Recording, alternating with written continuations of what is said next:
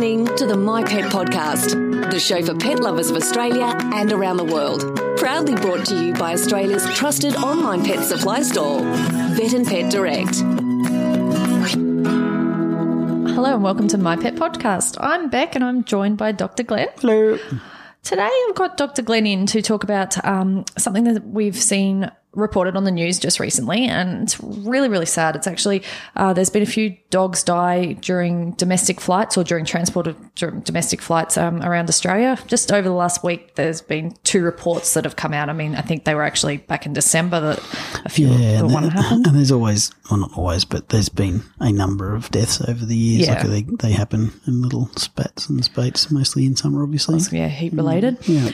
So we just thought we'd have a little bit of a chat about um, transporting your pets via plane and how to reduce the risks. Actually, what happens when you transport your, your dog or your cat because they're obviously not sitting next to you on the plane. Yeah. So we thought we'd just have a chat about that. Um, and just remember, this is just general advice. It may or may not be suited to your pet. And if you've got any questions, please contact your veterinarian. Absolutely.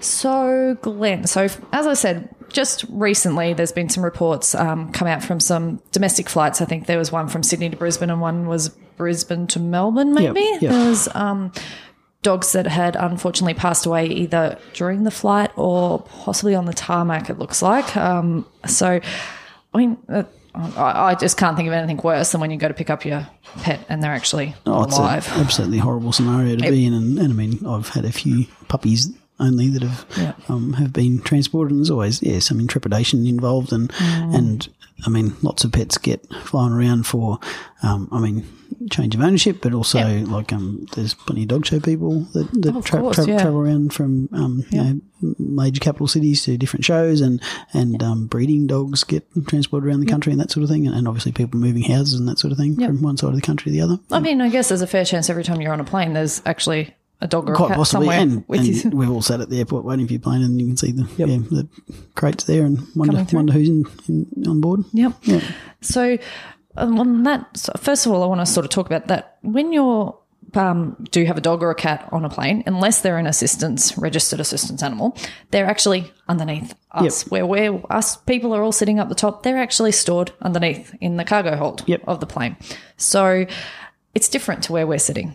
I mean, it's pressurized, but it's not tempera- temperature controlled, from what we understand. Yep. Um, so they're not quite in the same level of comfort that we are. No, not the same level of comfort, and it's the I mean the transit bits in between are, are significantly Yes. important as well because we drop them off as um, freight essentially um, and back back at the um, wherever you, you know, drop them off at the airport, yeah. or, or um, there's plenty of um, companies that, that you know arrange pet transport and you may not necessarily Oh, yeah. be on the flight um, so yeah I mean those um, animals have got to go from a holding dock somewhere um, which hopefully will be air conditioned, but Mm. may not necessarily be air conditioned, um, and then transported from that freight terminal via um, whatever apparatus they Yeah. go on a little trolley, um, which usually aren't shaded, um, so they're in their crate, um, and then right. hopefully get promptly loaded on the plane where it's not in the sun, but not necessarily air conditioned and Mm-hmm. cooler. Um, but yeah, the one fairly tragic one with the, the poor boxer that um, died recently. I mean, he was observed to be on the tarmac for longer than you would think would be suitable um, on a hot day, basically Yeah. forty something degrees. And But even when it's not hot in temperature wise, it's hot out there on those it's, hot on- it's usually hotter on the tarmac. That's Oh, right. A lot hotter. You've got all the planes, you've got the heat Yeah. coming off the bitumen. Yeah, it's concrete and pretty it's lots of everything else. So Yeah. It's not it's not a nice place to be, really. No, and it's um, and, you know, obviously minimising the amount of time that that's going to be the case um, is is one way to Hmm. you know reduce issues. But you know, I have um, patients that come into my clinic. I mean, dogs can overheat really quickly. Yeah, it's yeah, only a matter of minutes, really. Um, Absolutely, Yep. yeah. You know, the wrong environment and, you know, the wrong dog in the wrong environment. I mean, literally, you know, five minutes of, of adverse temperature, um, they Yep. can get to the stage where they go from that, you know, just panting, trying to cool down to slow, deep breathing when they're in the overheating situation. And then they, they can't thermoregulate from there. It's just a, a downward spiral from there. So things can go astray very quickly. That's for sure. And uh, so that, as we said, that's a it's a really long day to transport your dog. So they're leaving the house, the property, wherever they are, the kennels to go probably a car trip. Chances are it's probably an hour in a car as well. And then they're getting to the airport. And then they're probably sitting there for a good hour, hour and a half before they even get put on the plane. Certainly not the, just the, the flight time. And I mean, some of these cases have been you know, quite short flights from um, Brisbane, Sydney, Yeah, Sydney to Melbourne, like you know, quite short flights, and even you know, across Australia. You know, if you're flying from Melbourne to Darwin, I mean, that's a you know, It's a decent- five hour yeah. flight, six hour flight. Um, and then by the time you add in, you know, a couple of hours at the start and, and less time at the end, probably. I mean, there's no probably cool time of the day that Yep. you can um, arrange to do that if it's summer. Yeah. Because if you're leaving Melbourne very early in the morning, it's going to be um, midday by the time you get to Darwin, Anywhere or, else, or, vice, yeah. or vice versa. So yeah, it, it certainly makes it a lot more complicated. Yep. So they sit the dogs. Obviously, they get checked in like baggage, and they go um, out on a trolley or whatever it is that carries them out to the plane. They get chucked onto the bottom of the plane where they sit Placed carefully, hopefully, yes. carefully. We've seen some of the luggage handlers, Yes. but hopefully they don't do that. to won't talk about that. then they have to sit there until the rest of the plane is loaded, people, and you know there's delays and stuff. So they could easily be sitting in the bottom of the cargo hold for an hour or more. Then they get up when you're in the airfare as long as you are in the air for hour two, five, six, whatever it is. Land at the other end. Then we're waiting for them at the other end to be transported. Yep. Same thing, unloaded from the plane, and hopefully they move them swiftly across the tarmac and back into a cooler airport. Yep. But it doesn't always happen. And so we've got to think about that, I guess, that they are going to be in a different environment to us. It's not what you're just thinking, oh, yeah, we just get on a plane and stuff. It's Yeah. no, it's a little bit different for them. it's, a lot different, and it's certainly not what they're used to as well. No, that's right. And, and some pets will handle that better than others. That's for sure. Yep. Um, when they're traveling, they're in a crate. They have to be in a airport, airport um, specified crate. Yeah, there's, there's registered Yep. design specifications, etc., etc. should have lots of ventilation and airflow, and you should have a, a secured water bowl and good Yep. bedding underneath and everything like that. So, I mean, you're trying to keep them as comfortable as you can. Yep. But I, it, it can be tricky. They- I mean, they're still confined into a small space. Yeah, It's- that's right. you know, they haven't got a fan blowing on them. Um, They haven't got air conditioning blowing on them. No. Yeah, yeah, And unfortunately, it's not an option in the plane. correct. That's just the way it is, unfortunately. So, why? Like, we've talked about obviously it's quite a long day, it gets hot and everything, but there's a lot of other risk factors involved in that transport of, well, the flying of pets. So, um, one of the biggest things that has come up out of this um, recent deaths of a few of the animals is that uh, both um, a couple of the airlines have actually stopped allowing flying, or they've temporarily paused flying of your brachy- brachycephalic um, breeds, yeah. breeds. So that's your short nosed, squished up sort of face breeds. So you're thinking like your bulldogs, your boxers, your um, oh god, this is massive. quite a long list, yeah. Staffies, yeah. Anything that's got that short nose. yeah, well, not English staffies, but Oh, American staffies for some reason. But anyway, um, and yeah, Maltesers and Chihuahuas and some of the smaller um, Yep. Shih Tzus, like your smaller breed dogs with And then even your cats faces as with well. you talking your Persians and, yep, things your like short that. face um, Yep. British breeds and and snub nosed breed cats as well. Certainly, So they've actually paused um, at the moment, and this is still the case right now. It's we record this is that they've paused the transport of these brachycephalic breeds at the moment. They're saying they'll they will reinstate them, uh, but chances are that when they start allowing those breeds to um, be transported again, they're going to ask for uh, veterinary certificates that are fit to fly certificates for these specific breeds. Yep. Um, I guess we'll just wait and see what happens with that. Um, yeah, and it's a whole different can of worms. Um, Yeah. when you get on that, because then it's, I mean, putting onus on the veterinarian um, to, I mean, we currently the main things in I see in practice for fit to fly certificates is younger puppies. That the, most of the transport companies um, require a fit to fly certificate for puppies less than ten or twelve weeks of age. So they've got to be, I think, minimum of eight weeks of age to fly. Um, but there's sort of a, a couple of week period there where people want to get puppies to owners, and owners want to get puppies. Um, and we do um, fit to fly certificates for those. But it's you know all you can do is give the pet a clinical exam, and at that time, okay, there's no um, detectable abnormalities that you can see that, that make it an increased risk um, to fly. And, and, you know, if you're a brachycephalic breed, that's an increased risk to, you know, to start with, um, unless you've had extensive airway surgery, essentially. we we've spoken about them before. Um, these breeds of dogs that have got they're at a much higher risk of breathing difficulties because of the construction of their face. Basically, it's Yep. just their genetics, their way their tubes, their nose, their, all their breathing, their respiratory system works. It's Yeah. just Well, work, or doesn't work. or doesn't. Yeah. it doesn't work. Yeah. So that's why um, it's not just it's not just um, being mean to these breeds. It's Actually, not, no, it's not. I mean, it's just, it's their physical characteristics Yes. that are the physical characteristics that make people like them a lot of the time because of their pushed in faces and, and human like faces and Yep. boogly eyes and cute and everything else. Um, but, you know, it compromises their physiological capacity to um, maintain their body temperature because they've just got less surface area Mm-hmm. and they've got less ability to um, move air across those moist surfaces, which is the only way that a dog's got to cool down. Um, and when you start shifting lots of air under negative pressure when they're trying to breathe in through narrowed airways, that can cascade down into um, increasingly narrow airways, and um, they get a syndrome where they get edema and, and fluid that builds, um, builds up very quickly um, in those airways just because of the amount of vibration that's going on as they heat up. And that's um, one of the problems with these um, you know, short-faced breeds of dogs if they haven't had corrective airway surgery to try and open things up and, and correct things is that they you know they do overheat a lot faster with a lot um, quicker consequences than a you know a kelpie or a cattle dog or any other breed that's got you know normal airways. Yep. Yeah. So that's why they're saying that. That's why they've put a hold on these breeds being flown around at the moment, and it's that's why they're at more risk because basically they overheat. They can't breathe the same way as Yeah. efficiently as your other breeds of dogs. Yeah. So that's why that's the case at the moment. Yeah, and the certificate side of things, I mean, that's difficult because then it puts on the vet say, okay, Yeah. you know, um, it's fit to fly, but it's a brachycephalic breed. Um, and I know there's certainly vets out there that um, are of the opinion that they won't sign a fit to fly Mm-hmm. certificate for a brachycephalic breed until it's had airway surgery and the Which vet can kind of has seen um, a specialist report saying Yeah. that, in their opinion, that they've got normal airways now um, and uh, a less chance of overheating. So it's you know it's transferring responsibility to some extent Yep. from the airline to the veterinarian because Yeah. everyone wants a paper trail of of um, in- blame, indemnity to some extent.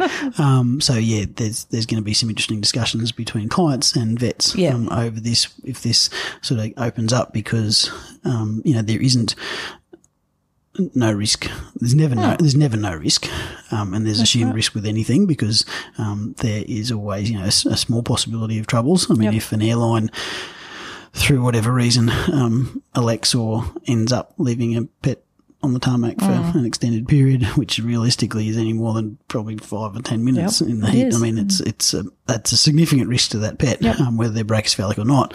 Um, but a brachycephalic pet is always going to be of increased risk um, if they haven't got you know more normalised airways. So yeah, I, I don't know how many vets are going to be happy to give Yeah. um, fit fly certificates to, to dogs that have got abnormal airways. I mean, Um, that's going to be interesting development over the. Um, it- yeah, it will just be interesting to see what they decide when they lift this pause and Yeah. w- what actually happens. Obviously, they're in discussions about it. I'm guessing trying to make it as safe as possible for pets and, and you know, everyone it- involved. and it's um, you know, it's I've had discussions with clients before about you know Yeah. old pets, um, and pets with you know heart conditions and that Mm-hmm. sort of thing that have been you know wanting to fly, and you know, it, it's been my opinion that you know it's a pain in the backside, but the pet would be happier in a car for 15 hours car rather, yeah. rather than going for a two hour car flight, um, which is easy for me to say.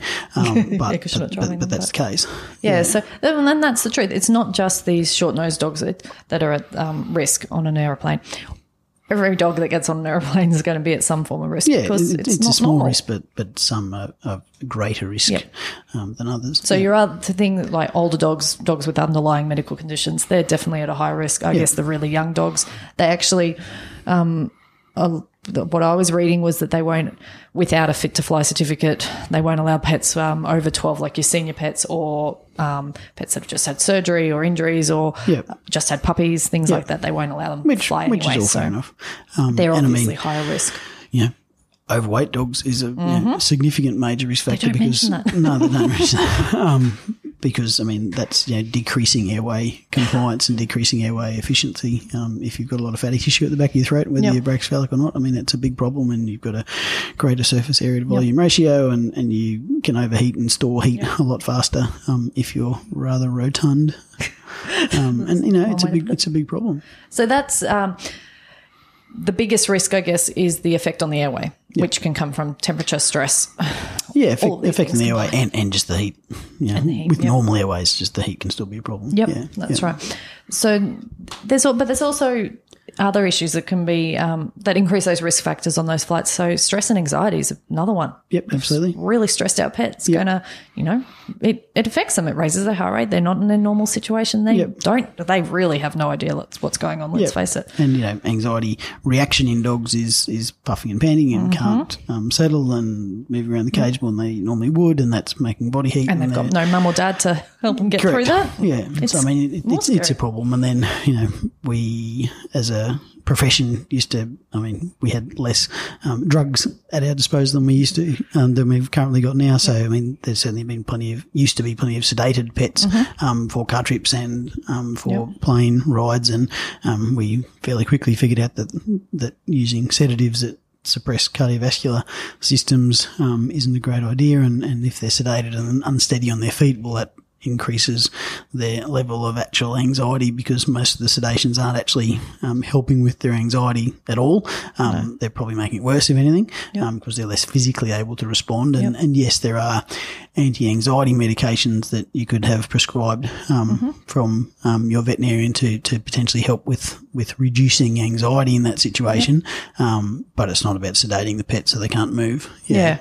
Because that's bad. Yeah, that's right. It's not the ideal. No, and I mean it's Yeah. increasing their risk. Yep. if That's right. It's anything that you're risk. doing to you know relax airways and, and Yeah. make airways less controlled and, and the animal less in control. I mean that, that's all bad things. Yep.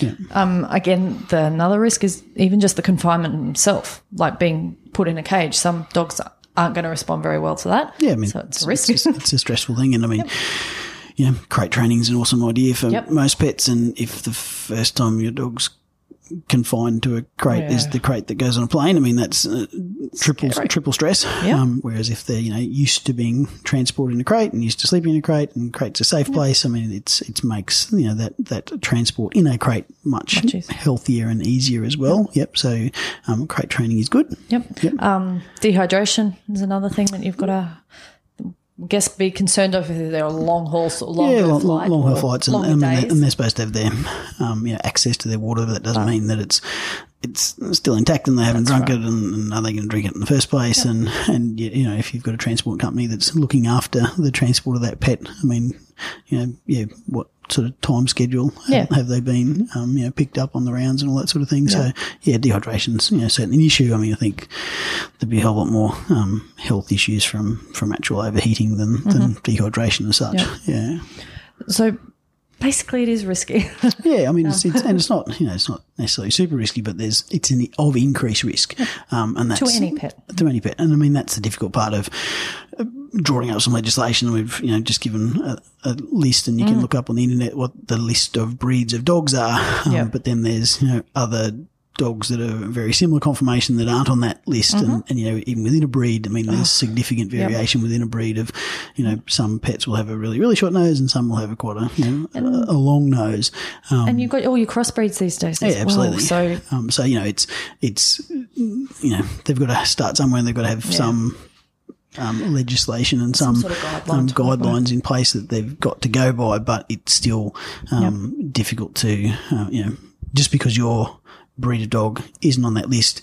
Doesn't mean there's not some risk involved. Doesn't mean it's um, 100% and just safe. because your um, pet is able to fly doesn't mean it's it's you know, necessarily you know 100% safe to fly. Um, and that's even if everyone does the right thing as far as you know prompt loading onto planes and and trying to mitigate the um, the risk factors. Well, that's it. A lot of those risk factors aren't actually about your dog themselves or their conformation or how they handle the situation.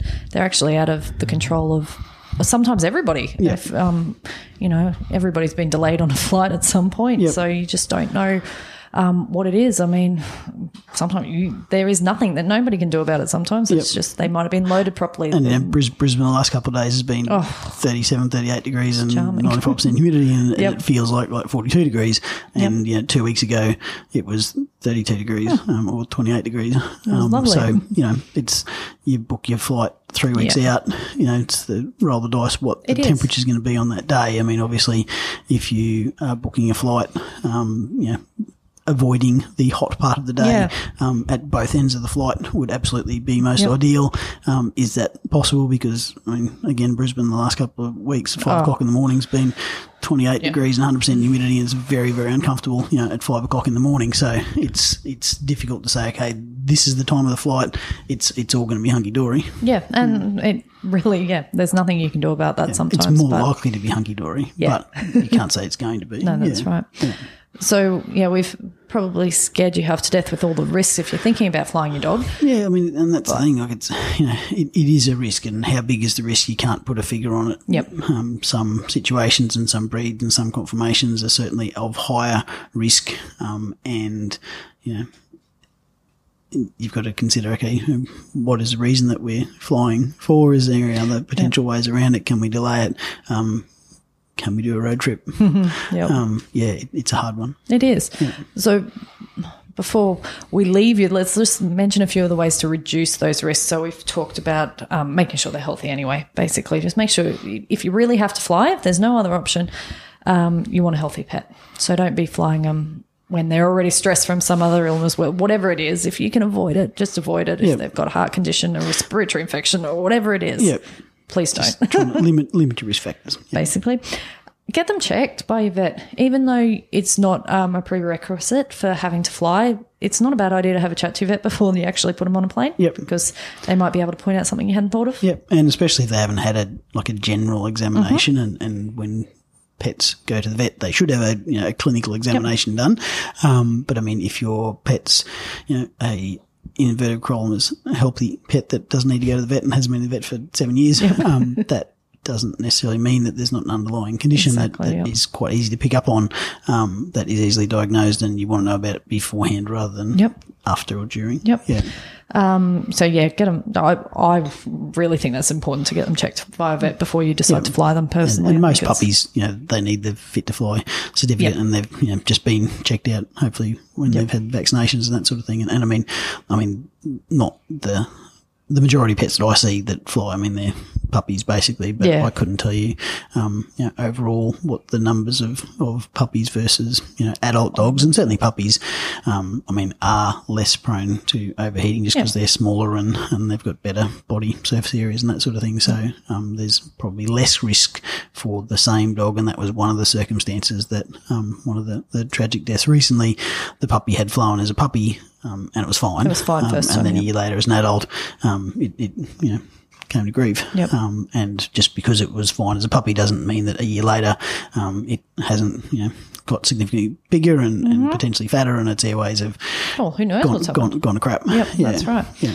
So, also another thing to um, think of is what you're actually transporting them in. I mean, there's definitely um, restrictions, guidelines from the aircrafts of well, depending on what company you're flying with, what they're in, but you need to make that.